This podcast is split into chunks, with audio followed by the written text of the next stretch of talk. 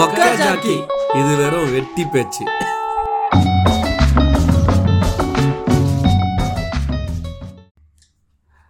Hello friends இன்றைக்கி நம்ம பேச போகிற டாபிக் பார்த்தீங்கன்னா சினிமாவை பற்றி பேசலான்னு முடிவு எடுத்திருக்கோம். அது ஆஃப்டர் லாங் டிஸ்கஷன் நம்ம என்ன டாபிக் போகலாம் என்ன டாபிக் போகலான்னு தெரியாமல் சரி எல்லாருக்கும் பேச ஈஸியாக வர டாப்பிக்கு இந்த சினிமா. எல்லாருக்கும் அதில் ஒரு அனுபவம் இருக்கும். சின்ன வயசுலேருந்து ஏதோ பார்த்துருப்போம். பிடிச்சிருக்கோம் பிடிச்சிருக்காதுன்னு மாறுபட்ட கருத்துக்கள் இருக்கும். ஸோ அதனால் வந்து அதிலே ஒரு டிஸ்கஷனை போட்டுருவோம் இன்றைக்கி அப்படின்னு சொல்லிட்டு வந்திருக்கோம். நம்ம ப்ரோ வேறு அது அதில் காமெடி சீன்ஸை பற்றி நம்ம பேசலாம் அப்படின்னு சொல்லிட்டு ஒரு முடிவோடு உட்காந்துருக்காரு கிரேப்ஸை தின்னுட்டு ஸோ அதனால் வித்தவுட் ஃபர்தர் டூ நம்ம டாபிக்குள்ளே போகலாம் சொல்லுங்கள் ப்ரோ என்ன உங்களுடைய சரி என் எடுத்தோடனே அவங்ககிட்ட கொடுக்கறதுக்கு பதிலாக நான் ஒரு கேள்வியாக கேட்குறேன் நீங்கள் கடைசியாக பார்த்ததுலே ரொம்ப மட்டமான கேவலமான இல்லை உங்களுடைய பர்ஸ்பெக்டிவில் சொல்கிறேன் ஜென்ரலாக சொல்லாமல் உங்களோட பர்ஸ்பெக்டிவ் உங்களுக்கு அப்படி தோணுச்சுன்னு நினச்ச படத்தை பற்றி நீங்கள் ஒரு எக்ஸ்ப்ளனேஷன் கொடுங்க. ஓகே. சொல்லுங்கள் என்ன அமைதியாக இருக்கீங்க? இப்போ கடைசியாக நான் பார்த்த மட்டமான படம்னா விமல் படம் தான் ஒன்று விமல் விமல். ஒரு நிமிஷம். அப்படியே பேரையும் பார்த்துடுறேன். பேர் தேடுறேன்னு சொல்லிட்டு இதுக்கே ஒன்று ஒரு அரை மணி நேரம் எடுத்துப்பீங்க போல். பரவாயில்ல சரி அது ஞாபகம் வரலாம் அடுத்து வேறு ஏதாவது படம் சொல்லுங்கள் விமலுக்கெல்லாம் படம் தேடினீங்கன்னா அவ்வளோதான் அது எங்கே கடைசியாக விலங்கு தான் வந்துச்சு எனக்கு தெரிஞ்சு. அது ஏதோ வெப் சீரிஸ் வந்துச்சு ஜி ஃபைவ்ல அது நல்லா இருக்குன்னு தான் எல்லாரும் சொன்னாங்க என்ன பிரச்சனை? சரி ஓகே நம்ம படம் பேர்லாம் எனக்கு தெ- மறந்து போச்சு. ஆனால் தேட்டரில் தான் பார்த்தேன். விமல் அதுக்கடுத்து ஐஸ்வர்யா சாரி வரலட்சுமி சரத்குமார் எல்லாம் நடித்தாங்க பூவர் ஸ்கிரிப்டு படமே நல்லா இல்லை. பிகினிங்லேருந்து எல்லோரும் ஒவ்வொருத்தவங்க ஒவ்வொரு க இதில் நடிக்கிறாங்க. சும்மா ஏதோ எல்லாம் வந்து நடிக்கிறாங்கன்னு சொல்லிட்டு நடிக்கிறாங்க. காமெடி சீன்ஸும் சிங்காக இல்லை. ஒரு காலத்தில் களவாணி அது மாதிரி வாகை சூடவா மாதிரி நல்ல படம் நடித்தார் விமல். அதுக்கப்புறம் வந்து ஸ்கிரிப்ட் செலெக்ஷனும் சரியில்லை. அதுக்கடுத்து தெலுங்கு தான் ஒரு அடல்ட் ஃபிலிமை ரீமேக் பண்ணி பண்ண அதுவும் நல்லா ஓடலை. ஏன்டா ஓடணும்னு சொல்லிட்டு அதான் ஆ கன்னிராசி மூவி ப்ரோ கன்னிராசி அந்த படம் பேர் கன்னிராசி. நல்லாவே இல்லை ஆக்சுவலி அதுவும் இல்லாமல் கோவிட் ஃபஸ்ட்டு லாக்டவுன் முடிஞ்ச பிறகு ஃபஸ்ட்டு ரிலீஸ் ஆன படம். ரொம்ப நாள் கழிச்சு தேட்டருக்கு போய் பார்க்கலான்னு சொல்லி பார்த்தேன் அந்த படத்தை. கோவிடு முடிஞ்சு படத்துக்கு போனோன்னு எல்லாரும் தான் ஒரு ஹைப்பில் இருந்தோம். பட் எனக்கு தெரிஞ்சு க கோவிட் முடிஞ்ச உடனே வந்த ஒரே படம் மாஸ்டர் தான் நான் நினச்சிக்கிட்டு இருந்தேன். நீங்கள் என்ன புதுசு புதுசாக படம்லாம் சொல்கிறீங்க இல்லை இல்லைங்க அதுக்கு முன்னாடி கன்னிராசி அவங்க விமல் படம் தாங்க வந்துச்சு. சி விமலை பற்றி சொன்ன பிறகு சொன்ன வரி நீங்கள் இந்த வாகை சோடா வாகை சோடா களவாணி இந்த மாதிரி ஓரளவு நல்ல படம்லாம் நடிச்சிட்டு வந்தார். ஸோ நடிச்சிட்டு வந்தாலும் அவர் கரெக்டான சில ஸ்ட்ராட்டஜி நம்ம எப்போதும் ப்ளே பண்ணணும். நம்ம கூட ஒருத்தர் இருப்பாங்க தனுஷ் பார்த்தீங்கன்னா நிறைய பேரை வந்து அவர் கூட வந்து அதிகமாக நடிக்க வைக்க மாட்டார். அவங்க பெரிய ஆள் ஆகிடுவாங்களான்ற மாதிரியா ஒரு இருக்கும். சிவகார்த்தி மட்டும் அதில் எக்ஸப்ஷனல் அதே மாதிரி இந்த மாதிரி ஒரு ஜேர்னல் நடிச்சிட்டு இருந்த ஆமாம் இதே மாதிரி ஜவர்னரில் நடிச்சிட்டு வந்த விமல் என்னாச்சுன்னா கேடி பில்லா கில்லாடிறாங்கால சிவகார்த்திகேயன் கூட நடித்தார் ஸோ ஆக்சுவலி இவர் தான் காமெடி அடிப்பார் அந்த படத்தில் சிவகார்த்திகேயன் தான் காமெடி ரோல் ஸோ சிவகார்த்திகேயன் அந்த படத்தில் நடித்ததுனால அடுத்தது பார்த்தீங்கன்னா என்னது வருத்தப்படாத வாலிபர் சங்கம் வந்து எப்போதும் விமல் மாதிரி கேரக்டர் நடிக்க வேண்டிய படம் தான் அது. ஸோ இவர் வந்து ஒரு பிராண்ட் ஆகிட்டார் விமல் மாதிரி படம் நடிக்கிற கேரக்டருக்கு வருத்தப்படாத வாலிபர் சங்கம். சிவகார்த்திகேயன் நடித்த உடனே சிவகார்த்திகனோட லைஃப் வந்து வேறு எங்கேயோ போயிடுச்சு. ஆக்சுவலாக அந்த ரோல்லாம் டிப்பிக்கல் விமல் நடிக்க வேண்டிய ரோல் தான் அது. நீங்கள் சொன்ன மாதிரி விமல் நடிக்கிற ரோல் தான். ஆனால் சிவகார்த்திகேயன் வந்து boy from the next door மாதிரி பக்கத்து வீட்டு பையன் மாதிரி எல்லாருக்கும் ரீச் ஆகிட்டார் ஆங்கரிங்கில் சரி எதுலையும் சரி ரொம்ப இலையிட்டுத்தனமாக இல்லாமல் ஜாலியாக நம்ம சராசரியாக நம்ம எப்படி இருப்போம் அது மாதிரி இரு- இருந்தனால டக்கு டக்கு டக்குன்னு எல்லோரும் ரீச் ஆகிட்டாரு ஏபிசி எல்லா ஆடியன்ஸுக்கும் அவர் வந்து வருத்தப்பட வாலிபர் சாங்க நல்ல ரீச் இல்லை அதுதான் சொல்ல வந்தேன். இதுக்கு முன்னாடி பசங்கள்லேயும் சரி அப்புறம் இந்த கலவாணி படத்துலையும் சரி விமல் அப்படி தான் இருந்தார் ஸோ கேடிபில்லா கிளாடிறாங்கால இவர் கொஞ்சம் நல்ல ஒரு ஹீரோ மாதிரி பொசிஷன் எடுத்து கொஞ்சம் கோபமான ஆள் மாதிரி நடிக்குவோம் இவர் காமெடியாக நடித்தார் அந்த கிராமத்தில் உள்ள காமெடியான படம் எல்லாமே அடுத்தது ரஜினி முருகன். இதெல்லாம் பார்த்தீங்கன்னா ஒரு ஒரு என்ன சொல்கிறது ஒரு தெனாவட்டான இது வந்து கலவாணியில் அவர் நடித்த மாதிரி தான் இருக்கும். ஸோ சிவகார்த்திகேயன் அதுலேருந்து இவர் நீங்கள் நல்லா பார்த்தீங்கன்னா கேடி பில்லா கிளாடினாங்க அதுக்கப்புறம் சிவகார்த்திகேயன் எங்கே போனார் விமல் எங்கே போனார்னா விமல் வந்து டீப் டவுன் வந்துட்டார் அவர் கரியரே முடிஞ்சிருச்சு.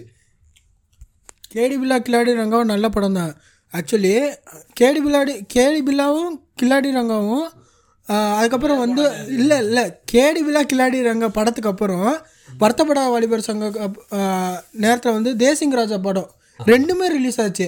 ஆனால் தேசிங் தேசிங் ராஜா செம்ம படம். நல்லா வருத்தப்படாத வாலிபர் சங்கம் ஈக்குவல் காம்படிட்டர் தான். ஆனால் சிவகார்த்திகேயன் ஃபுல் நல்லா பீட் பண்ணி போயிட்டாரு. இப்போ அதுக்கப்புறம் விமல் சூஸ் பண்ண படம் ஒவ்வொரு படமும் வந்து நல்லாவே இல்லை பார்க்குறதுக்கு சொன்ன மாதிரி அந்த தேசிங்க ராஜாவும் செம்ம படம் தான் இதய கனி அந்த காமெடிலாம் செம்ம காமெடி நல்ல படம் தான் நான் சொன்னது என்னென்னா அந்த மாதிரி ஜானல் ஃபுல்லாகவே சிவகார்த்திகேயன் போயிடுச்சு. அதோட சிவகார்த்திகேயன் எங்கேயோ போயிட்டார். இல்லைங்க நான் எப்படி அதை ஃபீல் பண்ணுறேன்னா நம்ம நம்ம கூட சில நேரத்தில் யோசிப்போம். நம்ம சில விஷயம் செம்மையாக பண்ணியிருப்போம்னு நினைப்போம். ஆனால் வந்து அது ஓடாது அதாவது நான் நமக்கு நம்ம நினச்ச ரிசல்ட் கிடைக்காது. அப்படி நினைக்கும் போது நம்ம சரி நம்ம பண்ண இது வரைக்கும் போன ஆங்கிளே தப்போன்னு சொல்லிட்டு மாறுவோம் பார்த்தீங்களா ஆனால் அது கரெக்டான ஆங்கிள்ன்றது நமக்கு தெரியாது அந்நேத்திக்கு. அந்த மாதிரி தான் இவருக்கு ஆயிருக்குன்னு நினைக்கிறேன். ஏன்னா தேசிங்க ராஜா நல்லா பண்ணியும் அவ்வளோ பர்ஃபெக்டான ஸ்கிரிப்ட் செலெக்ஷன் பண்ணியும் அவருக்கு அது ஃபெயிலியர் ஆனதுக்கப்புறமா இப்போ ரீசெண்டாக ஏதோ ஒரு இன்டர்வியூ பார்த்தேன். அங்கே அவர் சொன்னது என்னென்னா நடுவில் என் கூட சேர்ந்த ஃப்ரெண்ட்ஸ் வந்து நான் நிறைய தப்பான ஃப்ரெண்ட்ஸோடு சேர்ந்துட்டேன். அவங்க சொன்னதெல்லாம் நம்பி நான் இந்த மாதிரி தான் இருக்கணும் அந்த மாதிரி தான் லைஃப் இருக்கணும் போல நினச்சி நிறைய விஷயங்கள் பண்ணிட்டேன்னு சொல்லிட்டு புலம்புனாரு. எனக்கு தெரிஞ்சு தேசிங்க ராஜா ஃபெயிலியர் ஆனதில் அவர் கொஞ்சம் அவருக்கு சுற்றி இருக்கிற ஆளுங்களை மாற்றிக்கிட்டு அவருடைய செலெக்ஷன் ஆஃப் மூவிஸை மாற்றிக்கிட்டு போன தான் தப்புன்னு நினைக்கிறேன். இல்லை தேசிங்க ராஜா மூவிலாம் ஃபெயிலியர் தான் இல்லைங்க. ரொம்பவே நல்ல படங்க. இப்போ மேபி வ வசூல் வசூல் மூலயமா அது நல்ல படமா? ஏன்னா அந்த டைம் நான் தேட்டரில் பார்க்கல. இந்த லாக்டவுனில் தான் ஜீல ஏதோ இருக்குது அது பார்த்தேன். பட் பார்த்த அப்புறம் இது என்ன இவ்வளோ நல்ல படமாக இருக்குது இவ்வளோ காமெடியாக இருக்குது இது இந்த படத்தை நம்ம எப்படி மிஸ் பண்ணோம்னு நான் ஃபீல் பண்ணேன். ஸோ சொன்ன மாதிரி சினிமாவில் நான் அந்த படத்தை மிஸ் பண்ணேன். பட் தேட்டரில் பார்த்தா அவர் எழில் தான் டைரக்டர் நினைக்கிறேன். அந்த படம் எவ்வளோ சூப்பராக இருந்தது எவ்வளோ நல்ல படம் அது ஏன் அதிகமாக வந்து செலிப்ரேட் பண்ணல? காமெடி மூவிலே எனக்கு தெரிஞ்சு இந்த எப்போதுமே காமெடியாக சொல்கிற மாதிரி ரசம் ரசம் ரசம் சாம்பார் சாம்பார் சாம்பார் குழம்பு குழம்பு குழம்பு. இந்த காமெடிலாம் நம்ம நார்மலாக ஆஃபீஸ்லேயோ ரெகுலர் டைம்லேயோ பேசுறது. அந்த காமெடிலாம் அந்த படத்தில் அவ்வளோ நல்லா ஒர்க் அவுட் ஆகிருக்கும் அப்புறம் வந்து மாமா ஸ்பைனும் சூரி. அதெல்லாம் வந்து பயங்கர காமெடியாக இருக்கும் அந்த படத்தில். ஸோ அது அப்படி இருந்தும் மேபி அது ஒரு C class B class reach ஆகிட்டு ஒரு சென்னை மாதிரி நல்ல ஒரு சிட்டியில் மொத்தமாக அந்த படம் ஓடலையோன்ற மாதிரி எனக்கு தெரியுது. இல்லை எனக்கு தெரிஞ்சு அந்த சி கிளாஸ் பி கிளாஸ் ரீச்லாம் கூட அது நான் ஆக்சுவலாக ஏ கிளாஸ் வரைக்கும் நல்லா ஓட வேண்டிய காமெடி தான். ஏன்னா அந்த படத்துக்கும் நீங்கள் சிவகார்த்திகேயனுக்கு அந்த படம் பேர் என்ன சொன்னீங்க? ஆ வர்- ரெண்டு ஒன்றா வந்துச்சா? கரெக்டாக தெரியல. So okay at least similar timeline ஒரே இயரில் வந்துச்சுன்னு கூட வச்சுக்கோங்களேன்.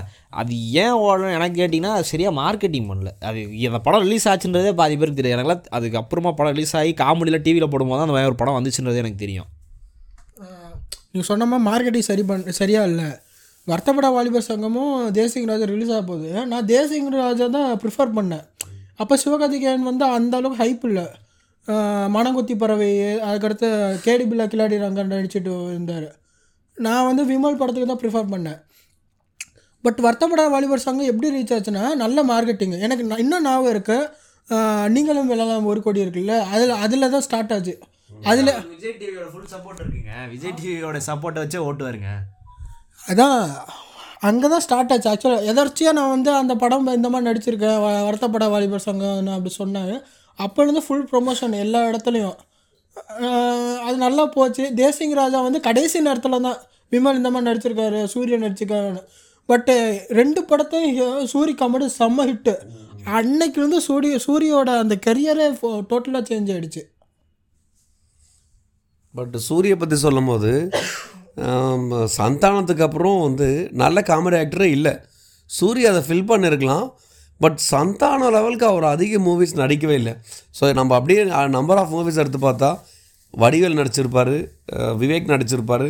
அடுத்ததாக அதிக படம் வந்து நடித்தது சந்தானமாக தான் இருப்பார் காமெடி ஆக்டராக ஆனால் சூரிய என்னமோ அந்த இடத்த ஃபில் பண்ணலை. அதனால தான் யோகி பாபு உள்ள வந்துட்டாரோன்ற மாதிரி எனக்கு தோணும். இல்லை அதாவது வெரைட்டி ஆஃப் ரேஞ்சுன்னு uh, ஒன்று சொல்லுவாங்க இல்லையா? நீங்கள் நடிக்கிறதுக்கான கேலிபர் வந்து அந் ஒரு ஒரு எந்த கேரக்டர் கொடுத்தாலும் சிட்டி பாயாக நடிச்சினாலும் நடிக்கணும். ஒரு கிராமத்து ஆளாக நடிக்கணும் நடிக்கணும். அதெல்லாம் பண்ணியிருக்காப்புல. எல்லா ஆங்கிலும் போயிட்டாப்புல. எல்லாத்தையும் டச் பண்ணிட்டாப்புல. சூர்யாவில் ஒரு பேரியரை பிரேக் பண்ண முடியல. அது ஒரு கிராமத்து படம்னா ஈஸியாக அதுக்குள்ளே ஜெல்லாயிடுறாப்புல சிட்டி படம்னா அவர் அதில் சிட்டி பாயாக நடித்தாலும் அதில் வந்து அவர் ஒரு தொக்கா தனியாக தெரிறாருன்னுவாங்களே அந்த மாதிரி இருப்பார் அதில். இப்போது இந்த ஒரு படம் வந்துச்சு இல்லைங்களா ரீமேக்கு மிர்ச்சி சிவா அது ஒரு ரீமேக் படம் வந்துச்சு. தில்லுமுல்லு தில்லுமுல்ல அவர் சிட்டி பாயாக தான் நடிச்சிருப்பார் சூரி அவர் ஃப்ரெண்டாக ஆனால் அவர் பார்த்தீங்கன்னா அவர் பேசுகிற ஸ்லாங் எல்லாமே பார்த்தீங்கன்னா அந்த சிட்டி பாய் இருக்கும் இருக்கும் என்னங்க ஒரு சிட்டி பாயா அப்படின்ற மாதிரியே ஒரு ஃபீல் வரும். நத்திங் அது தப்பு இல்லை பட் சொல்கிறேன் அவர் அவர் பார்க்குறவங்களுக்கு ஒட்டலைன்னு தோணுது எனக்கு நம்ம ஆனால் நீங்கள் சொன்னது அது கரெக்டான விஷயம் தான் ஏன்னா அந்த காலகட்டத்தில் வடிவேல் டிப்பிக்கல் ஒரு கிராமத்தில் இருந்து அந்த மாதிரி ஒரு அந்த பாட்டெல்லாம் பாடி வந்து போடா போடா புண்ணாக்கு அந்த மாதிரி பாட்டெல்லாம் பாடி அதுக்கப்புறம் கொஞ்சம் கொஞ்சமாக வந்தாலும் காதலன் படத்தில் பார்த்தீங்கன்னா அவன் இந்த ட்ரெண்டுக்கு ஏற்ற மாதிரி டிப்பிக்கல் சென்னை ஆள் மாதிரி இருப்பான். ஸோ அந்த அதுக்கேற்ற மாதிரி அந்த பாடி லாங்குவேஜ்லேருந்து ஸோ அந்த காலகட்டத்தில் காலேஜ் ஸ்டூடெண்ட்ஸ் எப்படி பிஹேவ் பண்ணுவாங்க அதெல்லாம் வடிவேல் காமிச்சிருப்பார். ஸோ இவர் சொன்ன மாதிரி சூரிக்கு வந்து அந்த அந்த அது அந்த இதுக்கு அவர் வரலையோன்னு தோணுது. அப் ஆ நீங்கள் சொல்கிற கரெக்டு தான். வடிவேல் என்ன தான் பிகினிங் ஸ்டேஜ் ஃபுல்லாக கிராமத்தாலாக தான் நடித்தார் பட்டு சிட்டி ஸ்கிரிப்ட் கிடைக்கும்போது அது அது மெனக்கட்டார் அதுக்காக. பாடி லாங்குவேஜ்லேருந்து டைலாக் டெலிவரியிலேருந்து எல்லாமே சேஞ்ச் பண்ணார் ப்ராக்டிஸ் பண்ணார். சூரி வந்து அதுக்கு எஃபர்ட் போடாத மாதிரி தான் எனக்கு தோணுச்சு. என்ன தான் மான் கராத்தில் நடித்த வந்தாலும் அந்த அந்த பாடி லாங்குவேஜும் அந்த இது வந்து கொஞ்சம் லைட்டாக மாறலை. எனக்கு எனக்கு செட் ஆகாத மாதிரி தான் இருந்துச்சு. இங்கிலீஷை வந்து சும்மா ஏதாவது ஸ்ட்ரெஸ் பண்ணி சொல்கிற மாதிரியும் தமிழ் கலந்து சொல்கிற மாதிரியே பண்ணால் அது காமெடின்னு நினச்சிட்டு பண்ண ஆரம்பிச்சிட்டாரு. அது அப்போ நல்லா இருந்துச்சு. இப்போ வந்து அது ரொம்ப ஒரு கிரிஞ்சாவே மாறிடுச்சு அது பேசும்போது. அதுதான்.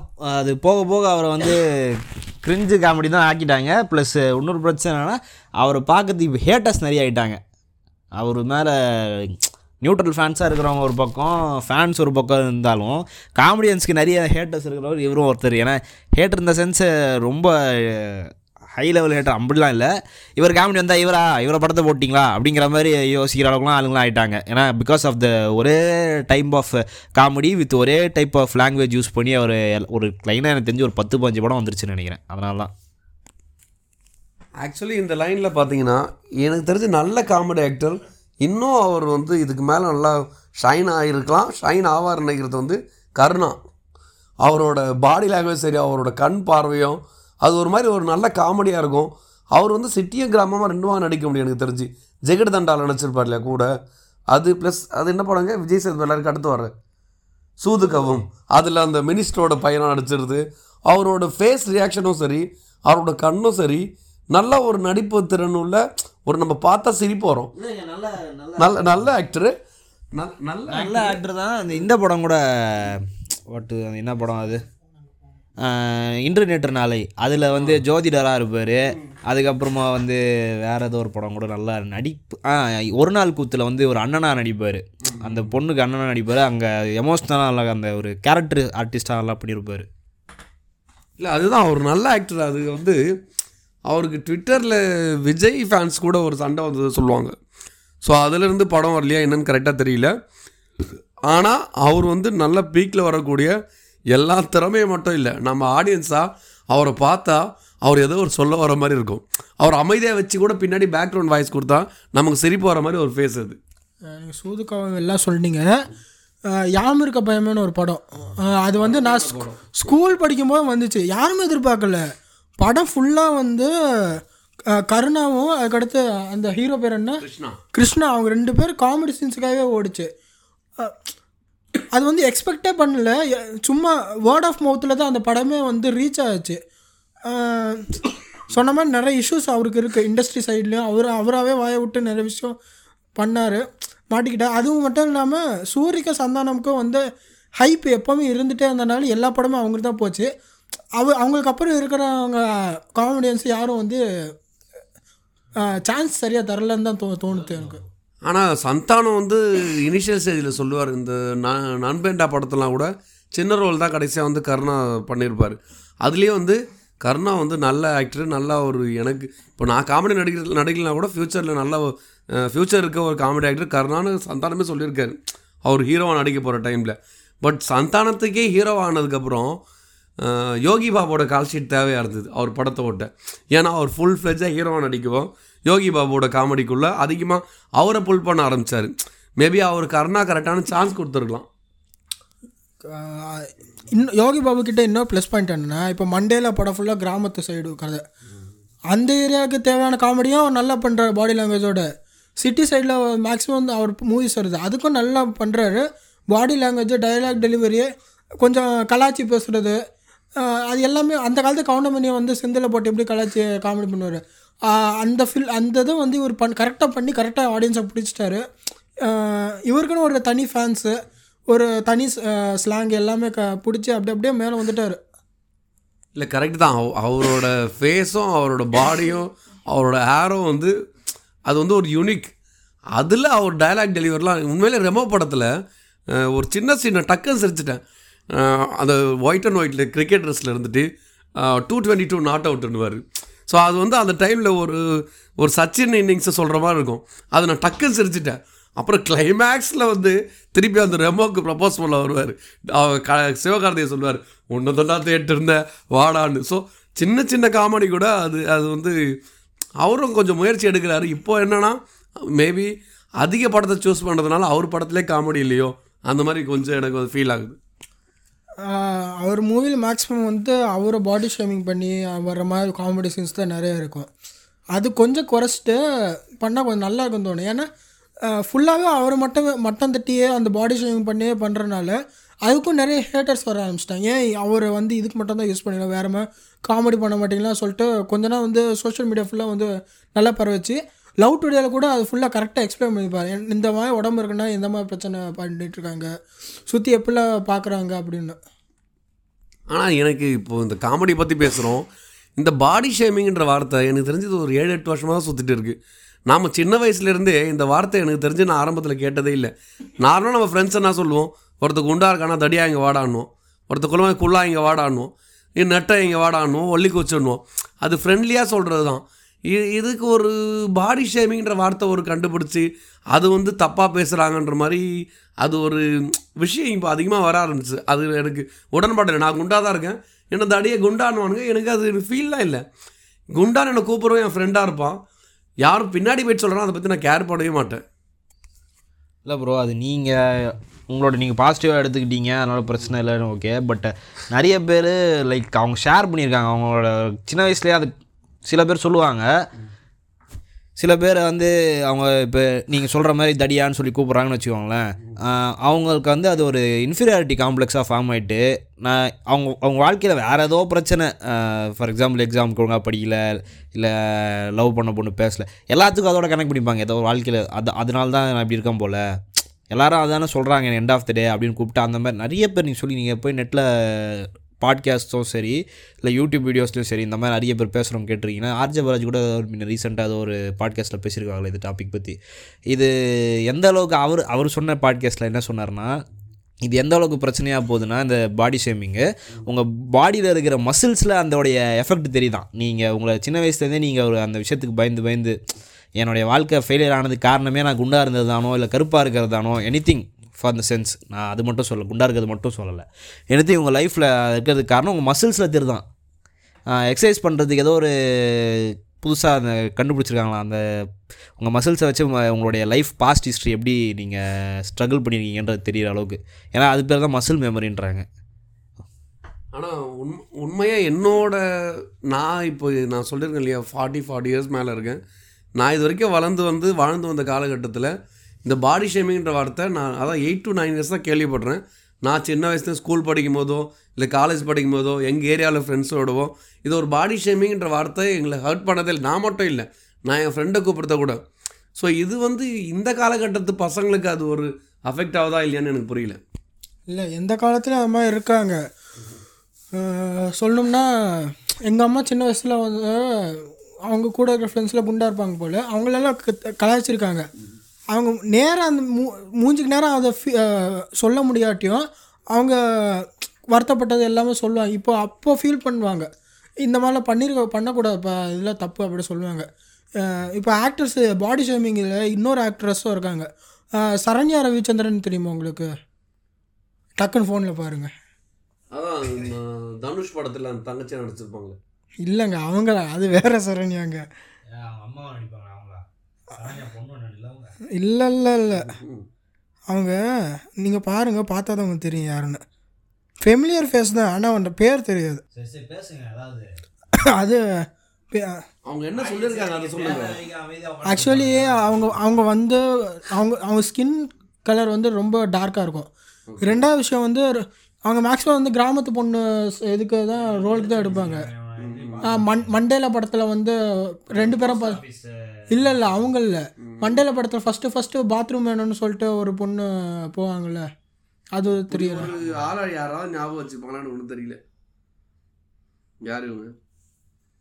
சத்தியமா இவங்களாம் டிவியில் வந்தாங்களா படத்தில் வந்தாங்களா தெரியாது. நிறைய உங்களை வச்சு நீங்க ஒரு ஆராய்ச்சி பண்ணிருக்கீங்கன்னா எனக்கு தெரியல. சொல்லுங்க அடுத்தது. அவங்க வந்து ஆக்சுவலி நல்ல தியேட்டர் ஆர்டிஸ்ட்டு நல்ல ஆக்ட்ரஸும் கூட.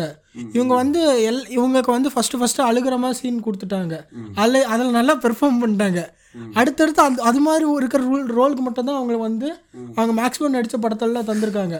பட் தேட்டர் ஆர்டிஸ்ட்டாக பார்க்கும்போது அவங்க நல்ல ஆக்ட்ரஸ்ஸு பட்டு அவங்க கலர் டோனுக்கும் அவங்க இதுக்கும் வந்து கிராமத்து பொண்ணாகவும் இல்லைன்னா அழுகிற மாதிரி ஒரு கேரக்டராக மட்டும் தான் தராங்க. ஒரு இன்டர்வியூ கூட சொல்லிட்டாங்க. எனக்கு நானும் நல்லா நடிக்கிறேன். எல்லா டைரக்டர்ஸும் வந்து என்ன அந்த ஸ்கி ஸ்கின் டோனுக்கும் அது இன்- அழுகிற மாதிரி சீன் தான் தராங்க.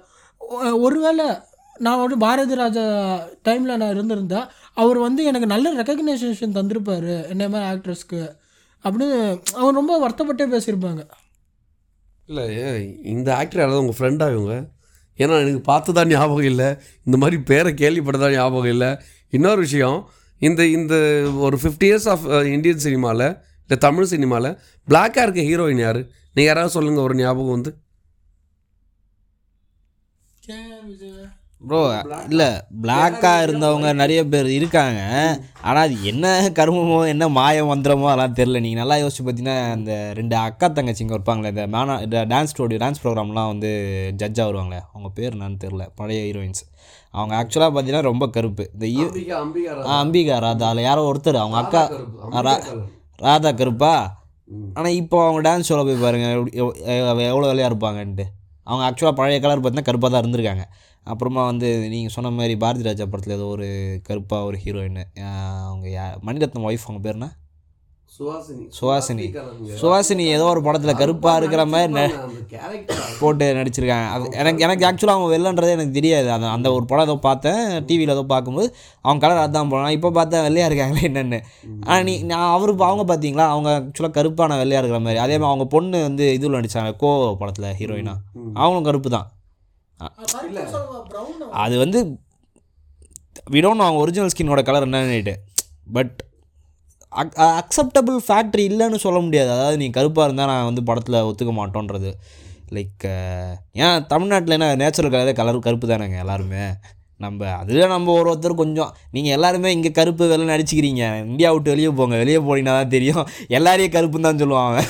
நீங்கள் நம்ம ஊர்லேயே வெள்ளையாக இருக்கிறவனை கூட்டு போய் அங்கே போய் நிறுத்தினா கூட அவனுங்க எங்கே தேர் கம்ஸ் பிளாக் பர்சன் அப்படின்னு சொல்லிட்டு ஈஸியாக போயிட்டே இருப்பானுங்க. அது கூட அடிச்சிக்கிறது தான் அதெல்லாம். ஸோ இங்கே வந்து நீங்கள் நடிச்சிங்கன்னா கன்ஃபார்மாக சான்ஸ் வரும். பட் சினி ஃபீல்டில் இப்போ இந்த ரங்கநாதன் சொல்கிற மாதிரி ஒரு வேளை அட்ஜஸ்ட் பண்ண சான்ஸ் வரும். அது நமக்கு தெரியாது. ஸோ அதை பற்றி கிளாரிட்டி இல்லை. பட் இங்கே வந்து தமிழ் நல்லா பேசி நல்லா நடித்தா தமிழ் பெண்களுக்கு இப்போ வாய்ப்பு நிறைய தராங்க. அது மட்டும் கொஞ்சம் தெரியுது. இதை வந்து அவங்கள பற்றி ஏன் சொல்கிறேன்னா அவங்க சின்ன வயசுலேருந்து அவங்க நிறைய ஷார்ட் ஃபிலிம்ஸ் நான் பார்த்துருக்கேன் இது இதெல்லாம் நம்புற மாதிரியா இருக்கு. அவங்க ஃபோட்டோ கூகுள் பண்ணியே நான் பார்த்தேன். அந்த முகத்தை பார்த்த மாதிரியே ஞாபகம் இல்லை. ஆனால் ஷார்ட் ஃபிலிம் சீரியல்லாம் நடிச்சிருக்காங்க. இல்லை அவர் ஒரு வேளை பர்டிகுலராக அவர் சின்ன ஸ்டார்டிங் ஸ்டேஜ் ஏதோ ஒரு படம் பார்த்துருப்பார் போல். அவங்களோட ஏதோ ஒரு படத்தை அதில் இன்ஸ்பயர் ஆகி நல்லா இருக்காங்களேன்னு சொல்லிட்டு அவர் அப்படியே கண்டினியூ பண்ணி பார்த்துருப்பாரு. ஸோ சர்ச் பண்ணி பண்ணி பார்த்துருக்காரு. அதனால் பரவாயில்ல உண்மையாக நல்லா அந்த சீன் எனக்கு பார்த்த மாதிரி ஞாபகம் இல்லை. நீங்கள் சொன்னனால திருப்பி பார்க்குறேன். அவங்க நடித்த சில ஷார்ட் ஃபிலிம்ஸ் அவார்ட் வின்னிங்காகவும் இருக்குது அதையே வந்து மெயின் ஃபிலிமாகவும் எடுத்திருக்காங்க. நான் அந் அவங்க வேறு ஹீரோயின் ஆக்சுவலி சரியா? அதான் ஒரு போலீஸ் ஒரு போலீஸ் விமன் போலீஸ் வந்து ரொம்ப நேரமாக யூரின் பாஸ் ஆ அவசரம். மிக அவசரம். ஆ அது ஆக்சுவலி அவங்க நடித்த ஷார்ட் ஃபிலிமு அவார்ட் வின்னிங்கு நல்லா நடிச்சிருப்பாங்க. பட் மெயின் ஃபிலிமுக்கு அவங்களுக்கு கூப்பிடல. நல்லா அழகாக இருக்கிற பொண்ணை தான் கூப்பிட்டாங்க.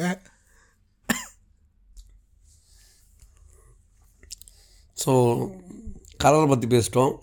அடுத்தது பழைய படங்களில் பார்த்த காமெடிஸை பற்றி எனக்கு எப்போவுமே சொல்லணும்னா வாழைப்பழம் காமெடி எப்போதும் நல்ல காமெடி. பெட்டர் மாஸ் லைட்டு அது ரொம்ப கா பெஸ்ட்டு காமெடி. அடுத்தது இப்போ கொஞ்சம் ச டைமில் வந்தீங்கன்னா நேசமணி. ஆ நீங்கள் வாழைப்பழ காமெடி சொல்லும்போது ஜப்பானில் வந்து கோவை சரலாமும் ஜப்பானு கல்யாணம். ஆ ஜப்பானின் கல்யாணம். அது சீரியஸாக வந்து ஒரு கிராமத்தால் பாஷையே தெரியாத ஒரு ஊரில் போய் மாட்டிக்கிட்ட எப்படி இருக்குமோ ரொம்ப ஜாலியாக இருக்கும். ரெண்டாவது விஷயம் அந்த பாம்பு சாப்பிட்டுட்டு சமாளிக்கிற அந்த சீன்லாம் ரொம்ப நல்லா இருக்கும். நீ ஆக்சுவலாக பார்த்தீங்கன்னா அந்த படத்தில் அவங்க கோவை சரளா கவுண்டமணி அவங்க தனி ட்ராக் அது படம். கூட இவர் இருப்பார். அவர் பேர் என்ன? சித்ரா. சித்ரா அவர் இருப்பார். மூணு பேர்.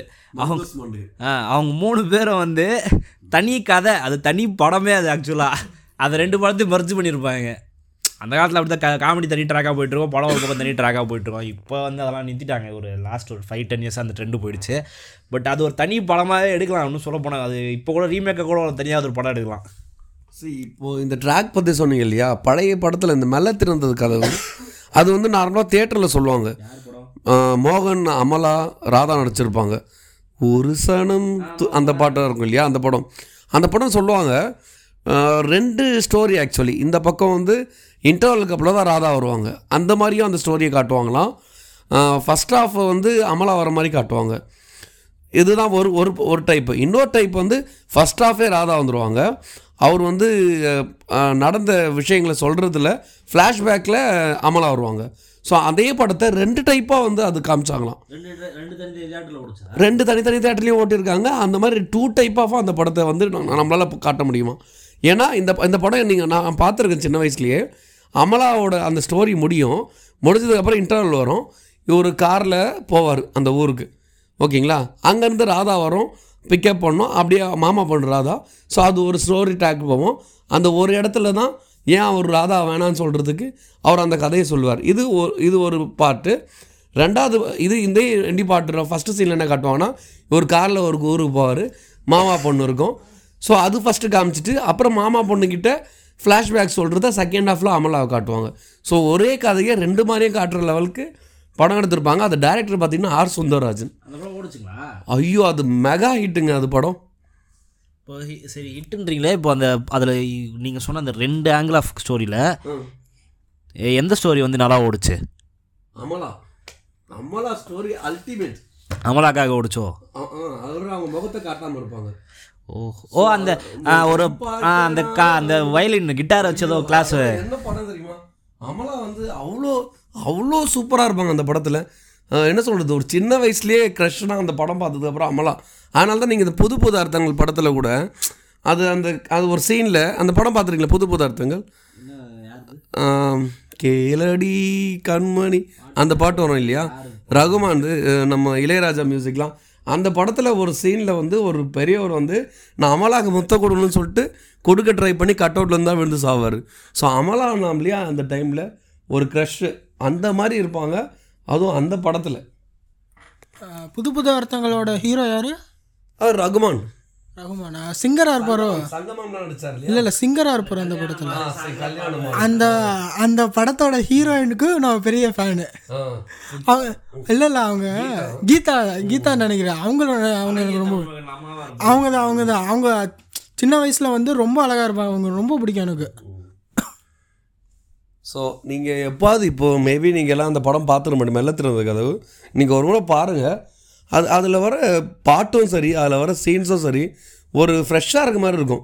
ஸோ ஆர் சுந்தரராஜ் தான் டேரக்டர்னு நினைக்கிறேன். வைதையை காத்திருந்தால் அந்த மாதிரி அப்போவே சூப்பர் படம்லாம் எடுத்தவர்.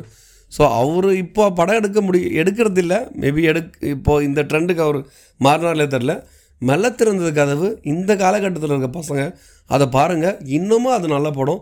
இன்னமும் அது ஒரு அந்த பாட்டெல்லாம் வந்து அடிச்சிக்க முடியாது. ஆனால் ஒரு விஷயம் நம்ம சொல்லி ஆகணும் ப்ரோ தமிழ் சினிமா வந்து அப்பத்துலேருந்து நிறைய எக்ஸ்பெரிமெண்டல் ஃபிலிம்ஸ் நிறைய பண்ணியிருக்காங்க.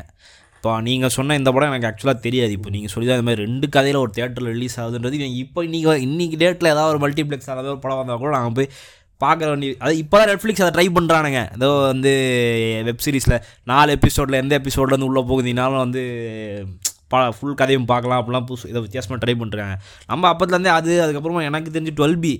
டுவெல் பி அந்த மாதிரி தான் ஆனால் twelve B is something that has to be cherished but யாருமே அந்த படம் வந்து புரியலன்னு சொல்லிட்டு போயிட்டாங்க. அது என்னன்னு தெரியல. நீங்கள் சொன்ன டைமில் வந்த படத்தை அப்படி விழுந்து வந்து பார்த்த கிறுக்கனுங்க ஏன் நைன்டிஸ் எண்டில் வந்த படத்தை ஏன் வந்து புரியலன்னு சொல்லிட்டு போனானுங்க எனக்கு புரியல. இல்லை இந்த படம் நீங்கள் எப்படி பார்த்தாலும் புரிஞ்சிடும் ஏன்னா இதுலேயும் ஒரு சீனில் ஃப்ளாஷ்பேக் சொல்கிற மாதிரி சொல்லுவார். இதை ஃப்ளாஷ்பேக் காமிச்சிருவாங்க. ஸோ அதில் வந்து மக்களுக்கு புரியலை. இப்போ என்னென்னா நான் வந்து ப்ளஸ் டூ வந்து ஒரு வேளை ஃபெயில் ஆகிட்டு தான் இருப்பேன். ஏன்னா நான் அவ்வளோவா படிக்க மாட்டேன். ஒரு வேளை நான் ஃபெயில் ஆகிருந்தேன்னா என் லைஃப் எப்படி போயிருக்கும்? சும்மா ஏரியாவில் பசங்களோட சுற்றிட்டு அப்படியே ஏதாவது சண்டை போட்டு இல்லை அப்படியே வேலை வெட்டிக்கு போவோம் அப்படி இருந்திருப்பேன். ஒரு வேளை நான் பாஸ் ஆகிட்டேன் அப்படியே ஒரு காலேஜ் போனேன் ஒரு டிகிரி முடித்தேன் ஏதோ ஒரு பேசிக் ஜாப் போனேன் அப்படியே ஓரளவுக்கு கொஞ்சம் கொஞ்சமாக க்ரோ ஆகி ஓரளவுக்கு நல்ல ஓரளவுக்கு மேரேஜ் பண்ணிவிட்டு ஒரு நல்ல வேலையில் இப்போ ஸ்டே ஸ்டேபிளாக இருக்கேன். பட் வே நான் ஒரு ஆள் ப்ளஸ் டூ ஃபெயில் என் லைஃப் எப்படி போயிருக்கும்? ஸோ லைஃபே டூ டைப்ஸாக அவன் காமிச்சிருப்பார். ஸோ ஜீவா. ஸோ ஒரு வாரம் இந்த மாதிரி ரொம்ப ஜீனியஸான ஆட்களெல்லாம் ரொம்ப நாள் இருக்க முடியாது போல். அவர் அந்த வேலையை பற்றி திங்க் பண்ணும்போது தான் இறந்தே இருக்கார். படத்து ஷூட்டிங் டைமில் தான். அவர் அப்படி தான் அதே மாதிரி இப்போ இந்த கடைசியாக லாபம்னு ஒரு படம் வந்துச்சு அவர் தெரியுதுங்களா? இயற்கை டேரக்டர் அவர் இயற்கை படம்லாம் ஜனார்த்தனா ஜனநாதன். ஆ ஜனநாதன் சம்திங் பட் அவரும் வந்து இந்த மாதிரி தான் ரொம்ப திங்கர் தான். அந்த லாபம் படம் ஆக்சுவலாக பார்த்தீங்கன்னா நல்ல படம் கான்செப்ட் ஸ்க்ரீன் பிளேலாம் கொஞ்சம் ஓல்ட் ஆயிடுச்சு அவருக்கு. ஈ படம் ஜீவாவை வச்சு. அப்போவே அந்த மெடிக்கல் மாஃபியா பற்றி சொல் மெடிக்கல் மாஃபியா பற்றி சொல்லியிருப்பாரு ஈ படத்தில். நீங்கள் நீங்கள் சொல்லும்போது தான் க இயற்கை படம் இருக்குல்ல அது செம்மையாக இருக்கும். அதான் அந்த கிளைமேக்ஸ் சீன் யார் பார்த்தாலும் உடஞ்சிருவாங்க. அந்த மாதிரி ஒரு கிளைமேக்ஸ் சீன் பார்க்கும்போது ஈ படம் வரும்போது வந்து சின்ன வயசு ஞாபகம் தான். ஈ படத்தை வந்து ரொம்ப கம்மியான டியூரேஷனில் சன் டிவியில் ஓட்டிடுவாங்க. டக்குன்னு பாபா படம் போட்டுருவாங்க. பட் ஆக்சுவலி எனக்கு பொறுத்தவரை ஈ வந்து ரொம்ப நல்ல படம். பட் அதுக்கு வந்து யாருமே பார்க்கல முக்கியத்துவம் கொடுக்கல அந்த டைம். அந்த டைமில் வந்து யாருக்கும் புரியல அந்த கதை என்னென்ன எப்படி போகுதுன்னு. ப்ரோ வந்து ஏதோ ஒரு பொங்கல் டைமில் பார்த்துருக்காரு போல்.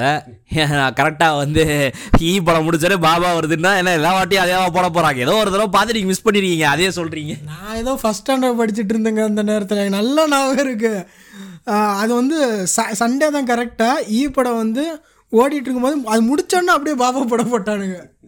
ஏங்க ஏதோ ஒரு தடவை அவங்க ஏதோ டைம் ஸ்லாட் பத்தலன்னு சொல்லிட்டு கட் பண்ணியிருப்பாங்க அதுக்கு எல்லா தடவையும் பண்ணாங்கன்னு சொல்லிட்டு முடிஞ்ச உடனே தான் போட்டிருக்காங்களா? முடிச்சு தான் போட்டாங்களா? அப்புறம் என்ன பிரச்சனை? என்னமோ அவங்க ஏதோ அவர் படத்தை கடன் வாங்கி பாபா படம் போட்டவே டென்ஷன் ஆகுறீங்க.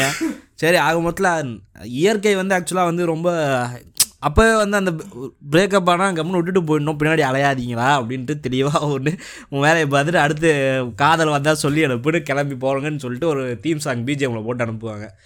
அந்த அளவுக்கு நல்ல கான்செப்ட் தான். கடைசியாக ஆ பேராண்மை அது அது அது நல்லா ஓடின படம். ஆக்சுவலாக கடைசியாக இந்த இந்த படம் தான் லாபம் தான். ரொம்ப யோசிச்சு யோசிச்சு எடுத்திருக்காப்புல.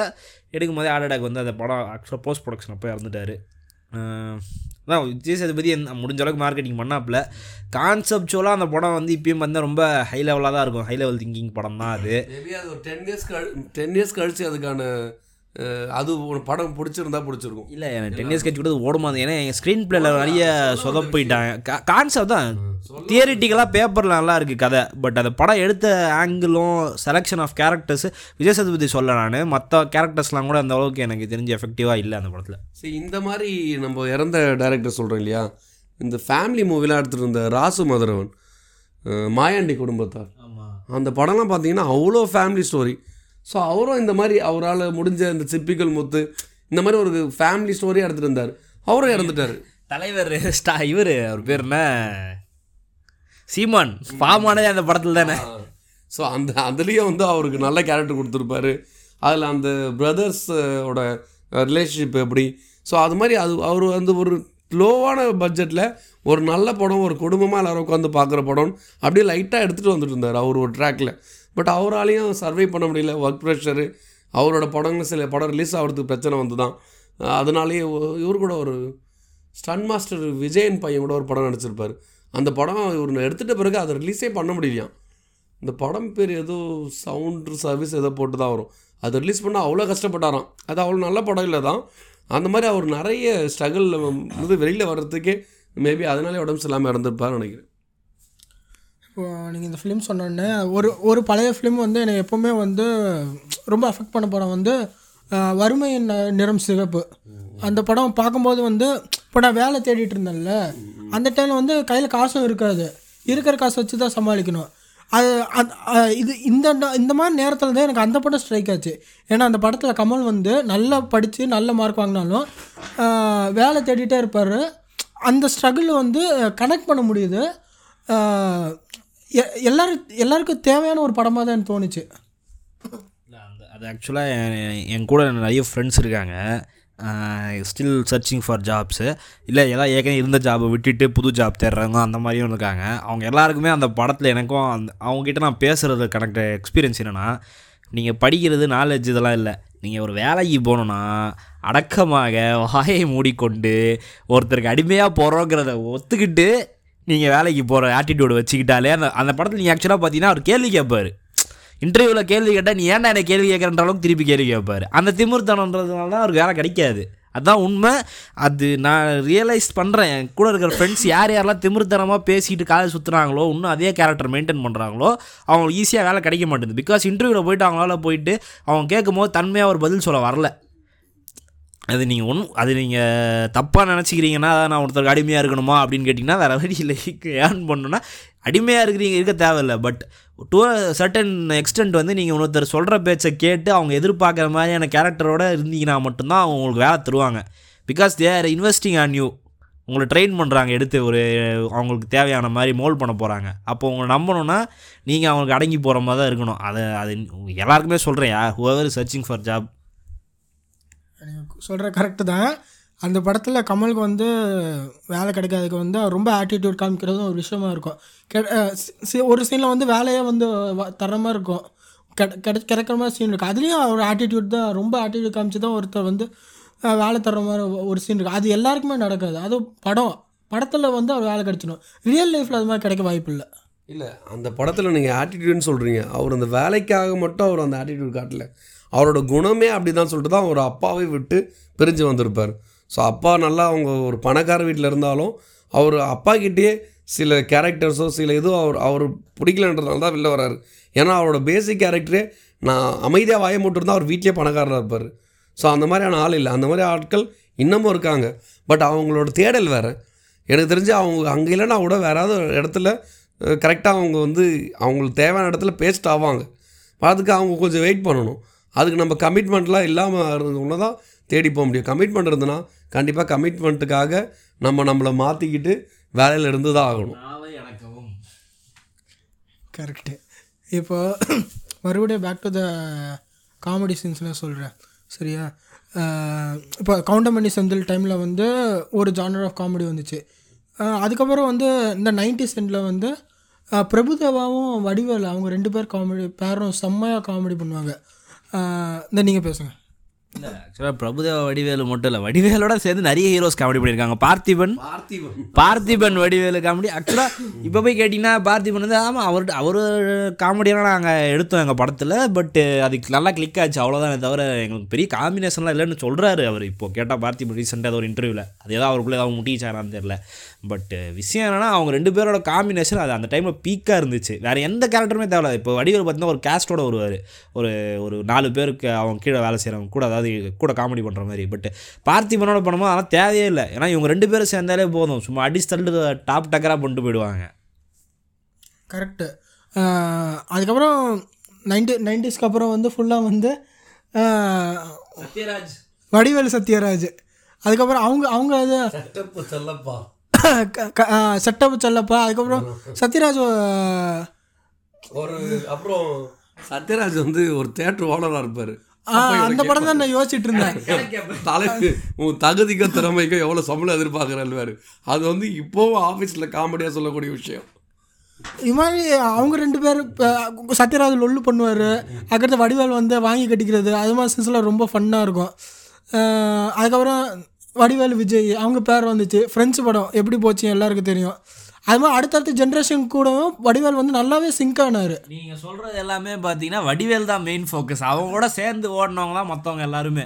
இன்னைக்கு பெரிய ஹீரோஸ்னு மார்க்கெட்டில் சுற்றுறவங்க எல்லாருமே வடிவேலோட அஜித் கூட சொல்கிறேன் அஜித் கூட வந்து ஐ திங்க் ஜோதிகா ஹீரோயினாக வச்சு ஒரு படம் நடிச்சார் அதில் வடிவேல் பஸ் ஓனராக இருப்பார் அவர் கோயம்புத்தூரில்.